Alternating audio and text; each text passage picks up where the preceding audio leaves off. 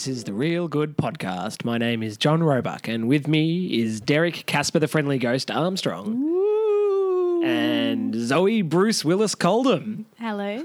Not with us is Blake Curtis. We're branching out. We're addressing those diversity issues because Derek being old doesn't quite cut the mustard. And American. I'm American too.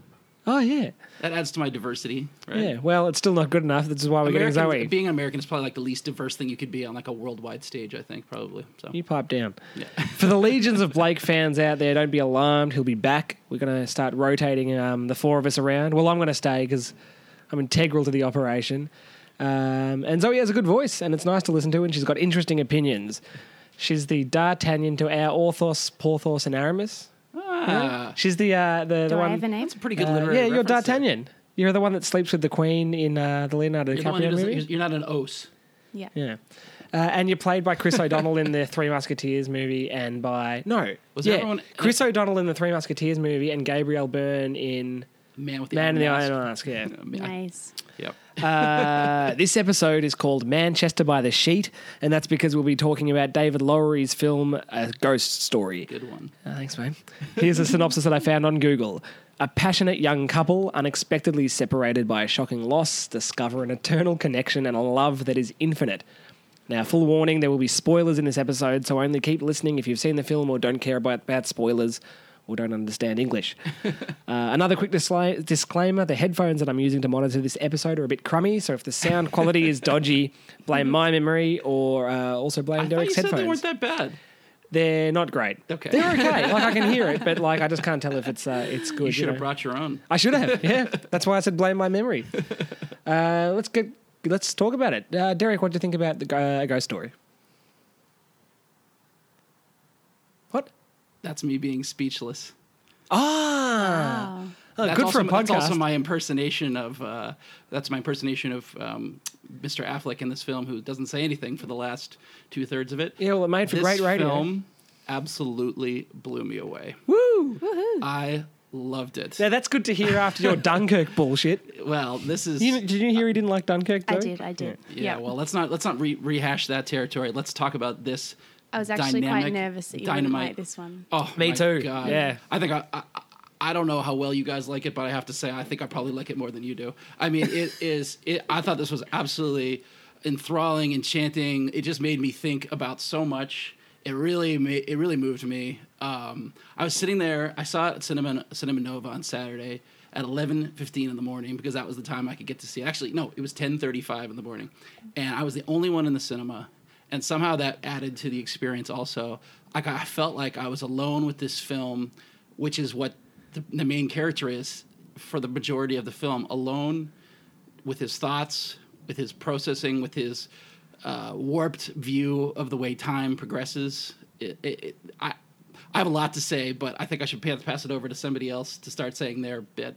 No, after you, Zoe. Don't let me. Well, me and Zoe saw this together. Yeah. and we Uh, also yeah. saw it in the morning, and we, there was only four of us in the cinema, so it's yeah. kind of like a similar. Intimate, yeah. Yeah, it was. It's and it stayed with me. We saw it maybe a week and a half ago. It's, I've thought about it every single day. Yeah, it's well, about everything. It's about everything. And you know, I think uh, you know, I messaged you Zoe afterwards, and I thought uh, uh, when we were in the cinema, I, I had a high regard for it, and then the longer I was out of the cinema, the, the higher the regard became, and I ended up seeing it again like three days afterwards. Can I um, can I just tell everybody what the what the main um, gimmick is of the film? It's not really a gimmick, but this film stars Rooney Mara and Casey Affleck. Except Casey Affleck's not in it for most of the time because spoiler alert, he dies. But when and he comes back as a ghost, but he's not a Casey Affleck ghost. He is a man in a white sheet, like the Halloween costume of a ghost with two eye holes cut out. And that could that when you first hear that idea, you think, well, this could be really silly, hmm. and then you see it and you say, this is fucking profound. Like this, like that decision alone it is probably responsible for more of the effect that that film had on me than anything else. He sits there, he watches Rooney Mara, he watches subsequent tenants of the house where they lived, he watches people in the past, he watches people in the distant future. He just watches because that's all he can do because he's stuck in purgatory. And the, the way that this film was conceived, the sequencing of the scenes, just absolutely floored me. I just thought it was phenomenal. Okay, well, Zoe, you were uh, saying that it's stuck with you and you thought about it every single day since. What, like, in what way? Um, I think it just uh, just made me think of all aspects of my life and the the meaning of life as well. Totally, yeah. Yeah. and it's just kind of um, just crept into the way I'm thinking about things. I don't know, not necessarily reflecting on the film, but just like the feeling of it. I guess in a way. It's interesting to hear you say uh, you, you're both, uh, it stuck with you because I remember tell, talking to you, uh, I think, after the film about that comic book uh, idea that, um, uh, that my friend told me about. And the idea is that uh, you draw a protagonist of a, um, a comic book uh, with sort of blank features or no really discernible features so that the reader can uh, project themselves into the, co- that character. Mm-hmm. And I thought um, I- I- indirectly or maybe even inadvertently um, uh, putting the sh- white sheet over uh, Casey Affleck's character as a ghost in this movie sort of had the same effect. Absolutely. A- a- and you could see uh, your own uh, experience of experiences of uh, grief in what he was looking at. Absolutely. Yeah. Can I can I just tell you a little story here? So, um, I told my wife when I got back that it had blown me away, and she said, "Oh, that's that one oh Casey Affleck is in that," and Casey Affleck's had a bad year in the press. Um, as you know, he was accused of sexual uh, misdeeds. I don't know if you call it assault. I don't know if you call it harassment, but whatever. He's not a great guy, or that's what people think, and that may be true, may not be true, but but anyway, she said I can't see that because I, Casey Aff- Affleck is a rapist, and I don't really want to watch that. And I thought about it as like this film, Casey Affleck, whatever he does walking around in the sheet, that's the kind of similar acting that you know that Michael Fassbender did in um, In Frank. In Frank, Yeah, where you totally. see his face. That that's I'm sure that would have been slightly different if somebody else did it. He probably brought something special to it, but the. He, the, the point about his character is you don't have to sympathize with him. You don't have to like Casey Affleck or feel sympathy toward Casey Affleck to be interested in this character because this character is a stand-in for humanity. This character is a stand-in for anyone who dies and becomes a ghost. And basically, I you know I don't I, as I was watching it I wasn't thinking oh poor Casey Affleck he was so in love with Rooney Mara and he's dead. I was thinking this is just any person who's It's, died. it's the story Yeah. of any ghost. Yes. Yeah, don't you think? And it's like the fact that he's the guy that's walking around it ultimately isn't that important. And I like to think that because he's a good actor and because otherwise it wouldn't matter, that there's something that he is bringing to it himself. Even just walking, gesturing, whatever he's doing. But he doesn't speak. It's funny that you bring up two, last two thirds of the film. It's funny that you bring up this uh, Casey Affleck stuff because the one person I've had many conversations with about whether you can separate uh, someone's personal life from their artistic work is Blake. Yeah. and he's not here. But uh, yeah, no, like I think it, there is something like very universal about it.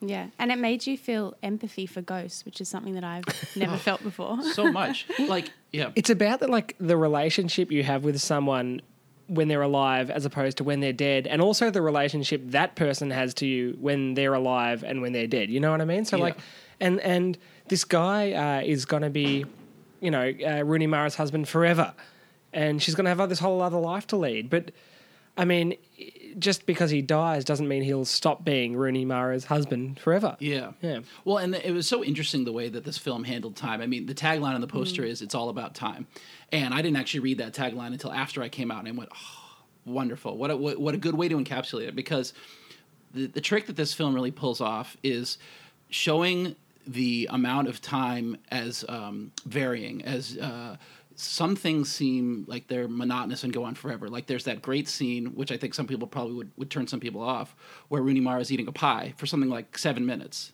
Um, you just watch her sit on the floor, eat a pie, which is which is a great encapsulation of grief for one thing. Someone brings her over a pie after her husband or boyfriend dies, and and um, she has lost like she's just an id. She's not a superego anymore. She's not an ego. She's a grieving id, and she just sits on the floor and eats this pie until she's eaten her full fill, and then goes and throws up. And he just sits there watching her. So this is this mundane activity he watches for seven minutes of screen time or whatever it is. But then there are these other moments where time is slipping away from him, and he and 30 years are gone in a flash or, or you know one minute the family lives there the next minute it's a barren house again or one minute this man is sitting at a party which looks like it might be taking place in the 70s or something prognosticating about the future camera goes up to the light bulb in the ceiling next minute the light bulb is light, light socket is empty the bulb's hitting there they're gone again and the whole movie lurches around like that in this incredibly profound way. You just can't get a hold on how long anything is taking. Like, how long has he been dead?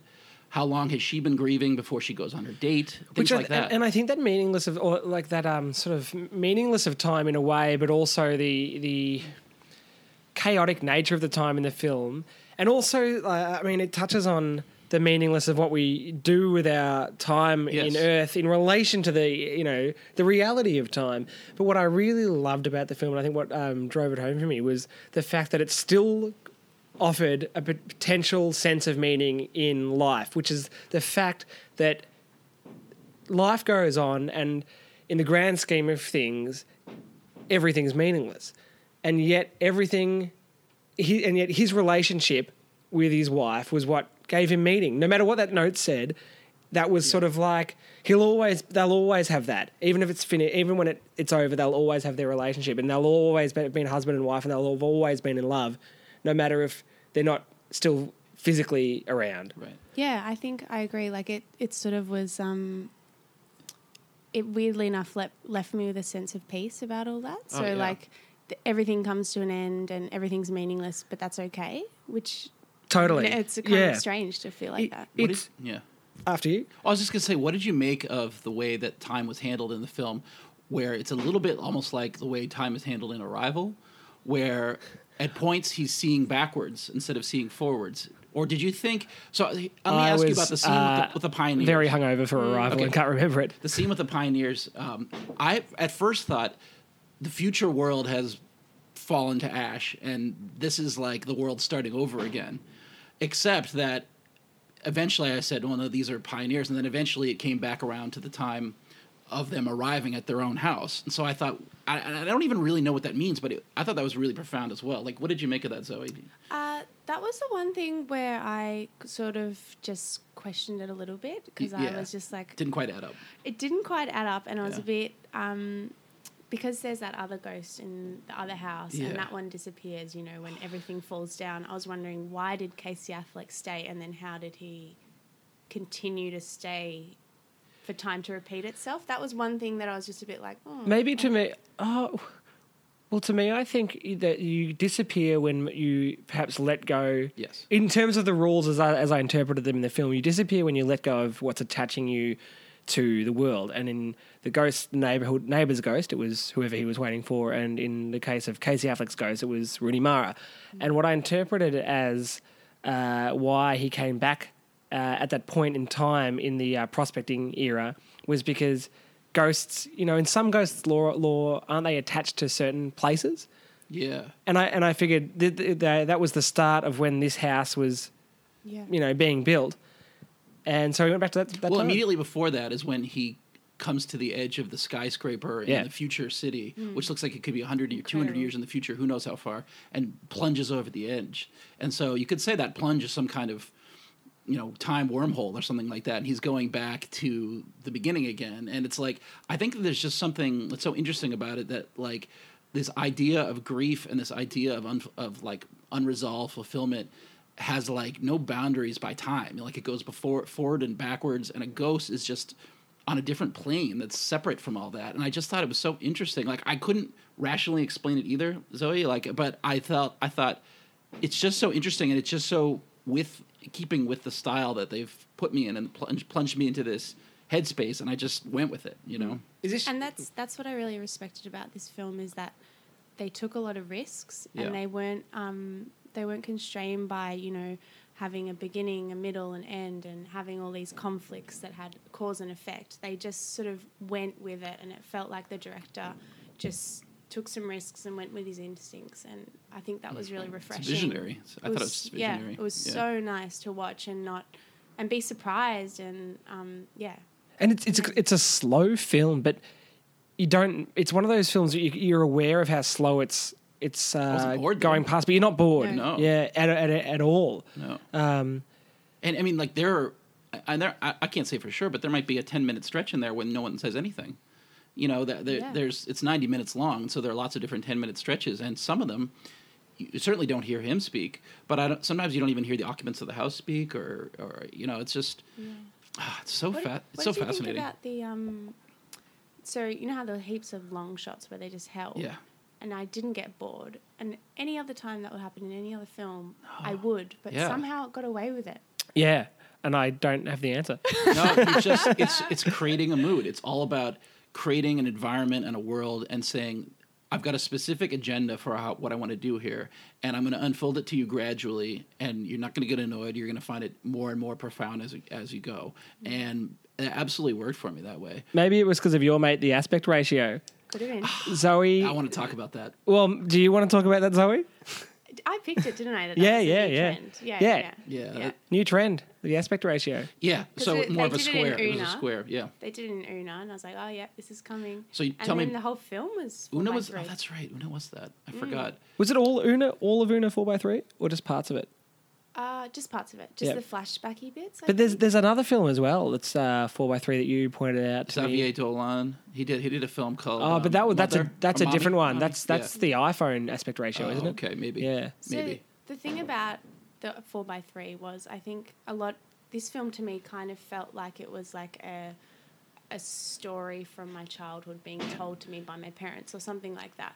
And that's how you felt sitting there. You felt kind of like someone was telling you a, an old tale. And I think the four by three sort of It looked like a Um, slideshow. yeah. kind of, Or like a? Super Yeah. 8 Yeah. uh, footage or something like and, that. the, and yeah. the, uh, what I liked about it also is the corners were rounded, so it was like almost like one of those matte portraits that you would have, where like where the photograph would be behind, yeah. and then like the the edges would be curved, and it was just it was just another creative decision that just was that just was so interesting. Like, and you you mentioned the long takes. I was thinking I'm thinking of the shot too, where you see Casey Affleck dead in the car after his car accident, mm. and it's like it's just the start shot starts at the house mm. like just looking like this longing shot at this house, like this classic Americana type thing or something, and then just pans to the right to a car accident that's already happened, and this boy is just watching it from a remove of you know um, a couple meters or whatever. Yeah, you know, yeah, and he's just like looking at what's going on, and and um, and it's just, it's just silent, and it's just like it, it kind of mimicked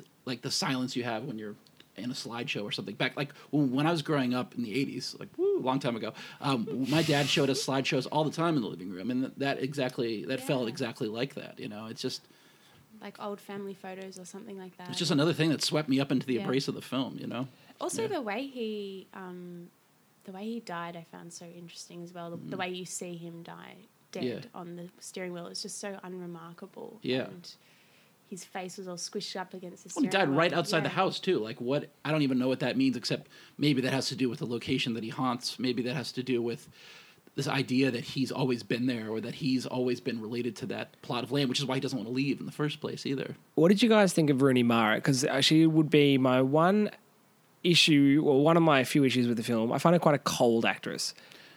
Um, Uh, Yeah, oh. you go first. Yeah. I was just gonna say, you know how you said that thing about having the blank Yep. canvas.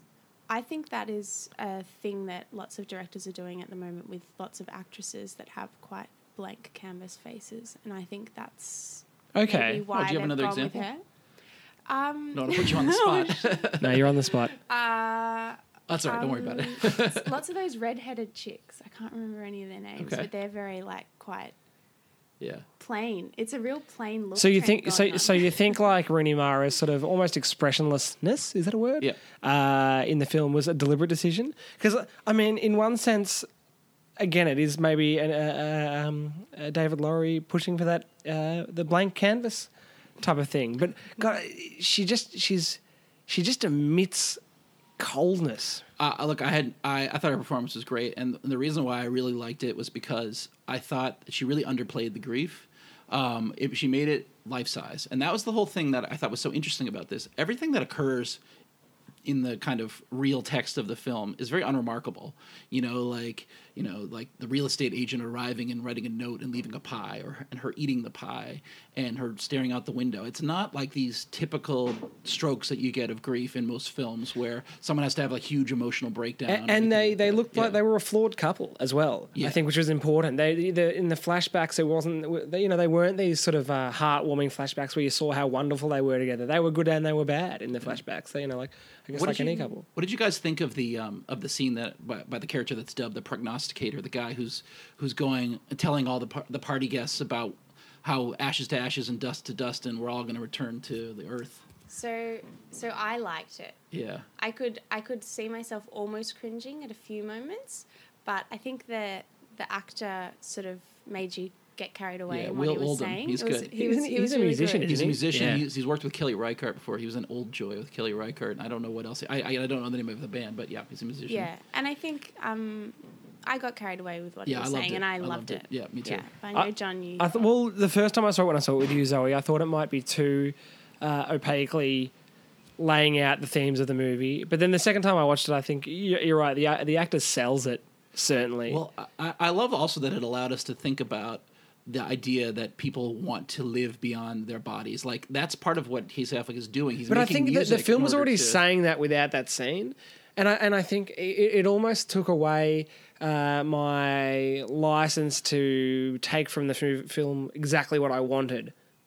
Well, and, and Maybe, I, I think yeah. the scene was okay. I just yeah. Do we remember what happened after that scene? Because it kind of seemed to push it in this direction, That was when the uh, the light bulb broke, Yep. and then and it was That's ages the last scene before. then that's the last and then scene he's before go to the he's future. scratching no he's scratching at the thing, and then the house gets knocked down. And and when the bulldozer Oh broke through the house, Yeah. that made me jump about ten feet. It was like it just it was the perfect kind of like breaking of a spell that I, was in know, with yes. some, with like a jump scare essentially. And it's just like I can't remember jumping like that in a film in a long and time. And it's not it's not even like a you know it's just a No, bulldozer. it's just like- it's another example of the way that he's manipulating us in the best possible sense in this this film. I feel like we are in the palm of the director's hand the entire Mm. time in this film, and he just takes us to such interesting places. Like Ha- I can't speak more highly of this film. Has it taken down Wonder Woman for, for this year's top spot? Yes. Uh, top What do you think of Wonder Woman? have you seen Wonder Woman? I have not seen it. oh, okay. and you probably don't need to. Yeah. As we've learned uh, from the last episode, you don't actually really have to listen to Derek. He's just here because he's, you know, like. John and I don't like each other's favorite films of the year so far. Ooh, interesting. Oh, Dunkirk is What my is favorite. yours? Dun- Dunkirk. Dunkirk. And I don't like Dun- Dunkirk, and John doesn't like Wonder Woman. By the way, I've got a new favorite now, though. Yeah, I mean, And I- we all agree on this one. Yeah. And this is yeah, my new favorite. I'm glad Sure. you are whether Derek would like this Astonishing. as well because it sort of is an indication of your um your poor taste, Derek. uh, to top three, do you want to explain top three today? We- Oh, sure. yeah. Well, it's not. We already know one of Zoe's because she blurted it out accidentally because she didn't know the So I rules of top three. Yeah, I didn't get told the rules. the rules, the, the, the hard and fast rules. It's not too um, it's not too profound. It's um, top. It was basically we left it pretty open. Top three films featuring ghosts. Um, which yeah, there you go. Um, It's a windy night here windy that night. There's doors good sound yeah. effects. I know this is perfect. We didn't we didn't plan it, but um, Hopefully these directional mics are working and you guys can't hear any of it. yeah, well, I think I think if they heard a little bit, it'd be nice. But uh, what I was gonna say is, um, do you want me to start? Yeah, yeah, Okay. yeah. so um, this I, I took a very specific interpretation of this because as I was looking through the films, I realized, wow, a lot of my favorite films have ghosts in them. I mean, Raiders of the Lost Ark has ghosts in it. Empire Strikes Back has ghosts in it. You know, these are like there's a lot. Yeah, there's a lot of films that have ghosts in them that are really. my search like uh, field was just so narrow. I've come up with the worst. Well, uh, so so what I chose was I chose films where the ghost is a character, possibly the protagonist, but at least a co-protagonist, and is kind of going through a similar experience as to the ghost in a ghost story. So my number three is a really kind of sho- typically shocking film from Gaspar Noé called Enter the Void. Have you ever seen Enter the Void? no, I didn't know Yeah. there were ghosts. That's in the. Mo- have you seen it? No, it's It's the, the drug movie, with yeah? the um, camera, the sex scene where the camera's inside the vagina and like the penis is just like No, jabbing. no, no. That's Love. No, it's Into the Void as well. I haven't seen Love, but it's definitely Into the Void. Well, in any case, this is a film told from. How did you forget that scene in that movie you just brought up? It's like the most memorable scene in the movie. Okay, well, in any case, it- I've seen it twice actually. Apparently, I don't remember it that well. But um, uh, it's told from the perspective of a, a man who starts at the beginning alive and then dies during it and then becomes a ghost. And and the camera,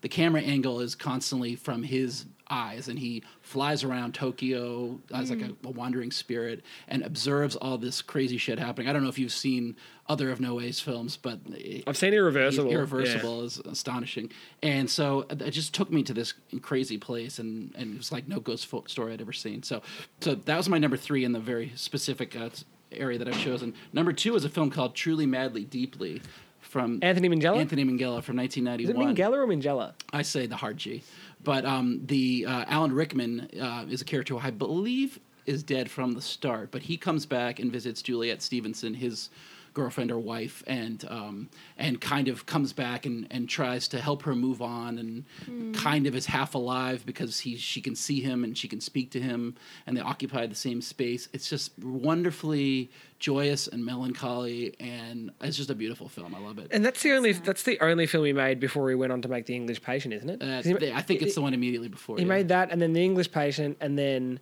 Talented Mr. Ripley, Yeah. and then Cold Mountain, and then he died. Um, yeah, and there may be one or two others in there. But Yeah, he lives on funny? His, Is it- is he lives on in his son Max, who I think is actually quite quite good. Um, so then my number one in, is the one that's going to get me some shit. It's kind of like saying you, you love Titanic. Which the is- Void got your shit. Okay, well, incorrectly because you're wrong about that film, but it's uh, Ghost. 1990, uh, Jerry Zucker. Um, it has a reputation as being kind of cheesy, but I honestly think that that is one of the best scripts I've ever I've ever seen filmed. It it uh, it, it imagines a, a concept of the afterlife that it fully realizes. And you know, look, I was 17 years old when I saw it, very very um, susceptible to that kind of thing, and I just love the performances and I love the world it created. I think it's a wonderfully emotional film that I just really enjoy, and it's actually got some of similar similar aspects to a ghost story. Really, it's like a portal opens. You know how a portal Well- opens to the in the hospital for Casey Affleck and he doesn't take it. Do Kinda do you know- similar for Patrick Swayze in Ghost. I was yeah. thinking about Ghost when I was watching a ghost story, and I think the difference between uh, a lot of films where ghosts are looking back on their lives, sort of like Ghost, Yeah. is that a ghost story he's not a participant or a commentator; he's just an observer. Yeah. Um, but you know, that's just a comment. Yeah, so I'd I, add. so whatever. I'm I'm not I'm not going to say that I don't love Ghost because I do love Ghost. There you go. well, you put it as your number one. Yes. Yeah. Well, Ghost lover. Well, Raiders of the Lost Ark and Empire Strikes Have Back you- would be above that, but I excluded. excluded Have you them. only seen Ghost when you were seventeen? Have you seen it again? Yeah, I've seen it again recently. It's a terrific script. It really is great. Ella's scared. Ella, my wife, for anyone who's listening, is uh, scared of the dude on the train. Is there a Yeah, scary he's dude on awesome. the train? Yeah. Get off my train. He's that he's that funky looking dude who's in like Amadeus and one. yeah, Flew Over the he's Cuckoo's like he's Nest, like yeah. the he's like the ultimate that guy. yeah, yeah, yeah. yeah. Zoe, top three. I didn't put mine in order or anything like that. And Oh, I probably don't you're have off the Ah, podcast. Get out. where's Blakey Get when you need him? I know, right? okay, so I have uh, The Sixth Sense. Yep, great choice. Ooh, Love it. Probably the the most jaw dropping twist I've ever experienced. I know that like some people are like, oh, it's so cheesy. Mm. Don't but I was reveal just it in like, case anyone "Oh hasn't my seen it." God." no, I won't. Uh, there- That scene when he's taking a piss and the lady walks past the bathroom is one of the scariest Oh my- scenes yes. because you, you, you don't know if it's his mum or a ghost. I think the one with the girls under the sheet and it reveals her is super scary. Oh too. god, just Yeah. thinking about that movie, yeah. Yeah, and look, it's what good. what the fuck happened to M Night Shyamalan? He made that, and then oh, he made like two romantic comedies. Then he made a, The What? Sixth Sense, yeah, and then he made Unbreakable, which is also I think amazing. is that and, one on the train? Look, we don't need to Yeah. get off on That a- one's and an not- M Night. that- Yeah, tangent. yeah, but like, but like seriously, like The Sixth Sense is a masterpiece. It's a masterpiece. Yeah. Absolutely. Um, I'll also say I don't really like horror films, so this was a little bit tricky for me. This. Yeah. list. So my second one is um, Heart and Souls. Has anyone seen that? Oh, one? no. um, with um, Robert Robert, Downey Downey, Jr. and, Charles Grodin. um, Terrific. No, I haven't seen it. It's it's a it's a s- it's a cute film. it always used to play on It's- TV. Yeah. a bunch of um, ghosts. They all die on a bus, and somehow they're just haunting Robert Downey Jr. And, as a kid, and then he grows up with them, and they kind of raise him, and then he has to set them each free. So it's sounds quite sounds good. Yeah. That Yeah. the trailer, I never, I've never seen it, but the ad for it was just always on TV growing up. Yeah, Yeah. it's it's lovely. Um, and then my third one, which you both already know, is The Shining. What a Which surprise! I just which I just happened to have watched a week ago. Yeah. Did you? I mean, not and for the third time or something, but yeah. Yeah. yeah, I, mean, watched it two weeks ago. Yeah, Yeah, yeah. Everyone in the air. obviously knows that how you know how good that film is, Ugh. and when the ghosts can turn that doorknob is fucking terrifying. Yeah, The Shining absolutely rules. Oh yeah. I Like watched maybe the best horror movie of all when I time. watched it the other night. I watched Yeah. Room Two Thirty Seven along with it. Don't bother. Oh, Yeah, that that's movie terrible. sucks. Oh Yeah. Those my theories are so gosh. flim- Yeah. flimsy. It's Aren't they ridiculous. just? The, Yeah. worst, the one where they're like, oh, there's um, oh, there's a picture on the on the back of the door, and that means that so this. dumb. And it's like, what the hell? The that uh, the positive attention that movie's got has gotten has been just bizarre. Mystifying, Yeah. yeah. Uh, I would normally have The Shining in my top three. Probably is obviously yeah. I think my number one, uh, but I knew I was going to pick it, so I left it out. I really had a, a yeah, very narrow field of um, uh, vision when it came to this top three, and the I just googled films with ghosts in it, and I had a whole list, and I just couldn't find really any good ones except for the three I've got. My number three, I don't even know if you could technically technically count it as a ghost, but I've got Ringu, uh, the Japanese film. Oh yeah, I, I've only seen the remake. the. Ring was based. Yeah. uh, it's good. It's scary. Horror movies, I, I don't really cope with that well, um, but it scared me a. Something lot. about the Why? black hair in front of the face is, is horrifying, isn't it? just just like horror movies in general i really don't uh, cope well with jump scares because i don't like being startled so i'm okay with the shining because that's like a uh, you know gradual dread Yeah. um, but i actually resent horror movies that um, uh, rely on me being startled to be scared. Because then, if you take out the startledness, you've probably got a really terrible film. Totally, yeah, and it, like the the one exception that uh, uh, gets away with it, I think, is um, uh, "Drag Me to Hell," which um, Hmm. is a jump scare every two minutes, but it's almost so over the top that it. Well, like it it anything, if it's done well, it's done well. I, I saw that with my brother and my mate Huey, and by the end, we went to the movies, which was strange because none of us really coped that well with horror movies. And by the end of the movie, we were sort of like cowered behind the um, the uh, cinema seats, like just with our hands over our eyes. But that's a good movie. Um, no ghosts in it though. Uh, yeah. uh, number one and two, to be honest, are a bit of a tie. Uh, so I'll just say them in whatever order. Number two, I guess, is the others. Um, Oh, yeah, the the others is great. Well, the first time I saw it, I didn't like it. And on the rewatch, I thought it was brilliant. It's it's it's pretty awesome. Do you know how to pronounce the director's name? yeah. Amenabar. Yes. Alejandro Amenabar. Yeah. And that's what we keep you on the podcast Yeah. for, despite your Dunkirk stuff. And number one's also The Sixth Sense because it's just awesome. Uh, and it's uh, pretty much flawless, which again uh, makes uh, the rest of M. Night Shyamalan's career post Untouchables, no, not Untouchables, Unbreakable, uh, Yeah. mystifying. Yeah. Yes. Uh, Zoe, final thoughts on A Ghost Story? Um, uh, I thought it was amazing. It blew my mind. It was beautiful. It had such a nice texture, and it was just so lovely to watch. Right on. I don't mind telling you that I had an emotional reaction to it as well. Um, I actually I didn't tear up. I just started bawling actually at the end when the part when they start when he starts to review the events of their life and their relationship together. I just thought, wow, this is like any person who isn't done with something and can't let it go, and we've all had that, you know. I think the scope of this movie is extremely ambitious in terms of its vision and what it's trying to say. And I think any movie that tries to um, go after particulars when it comes to existence uh, will fall short of the mark. And this movie is smart enough to know that when you're asking these sort of questions, you've got to feel the answers. You can't really know the answers um, because it's just uh, too big a question. Uh, and this um, uh, does a very powerful job at uh, making you feel whatever the answers might be.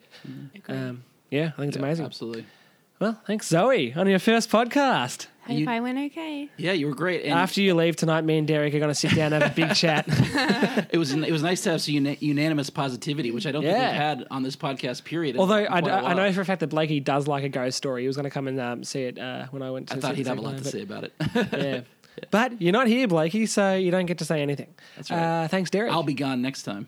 yeah, maybe we'll. Uh, we'll I'm going out of town at the end of the month. Maybe you guys can record one then when I'm out of town. How long are you We'll going see. for? Uh, just a week, but Have you heard, Zoe? We're going on a podcast excursion for over the weekend in October, so uh, you should come out down to Jan Yeah. Jack. Yeah, Ooh, uh, what does that involve? just podcasting down in Jan Juc. lots and lots of hazing. we do what we're doing right now, but I in a getcha. different different area. Yeah. Uh, thanks, Derek. Thank you. And I said thanks to you, didn't I? I'm sure you did. Yeah, thanks, Zoe. uh, my name is John Roebuck. This has been the ReelGood Podcast. For more stuff on films, we've got reviews, we've got all sorts of nifty video essays. We've got this podcast. We've got another podcast called John Roebuck's Film School. Go to ReelGood. When's Good. the next episode? Yeah, I know. I'm writing it. Well, I'll, I'll, I'm starting to write next week. It's coming. Cool. Uh, reelgood.com.au. That's real with two E's. Thanks, guys. Bye. Bye.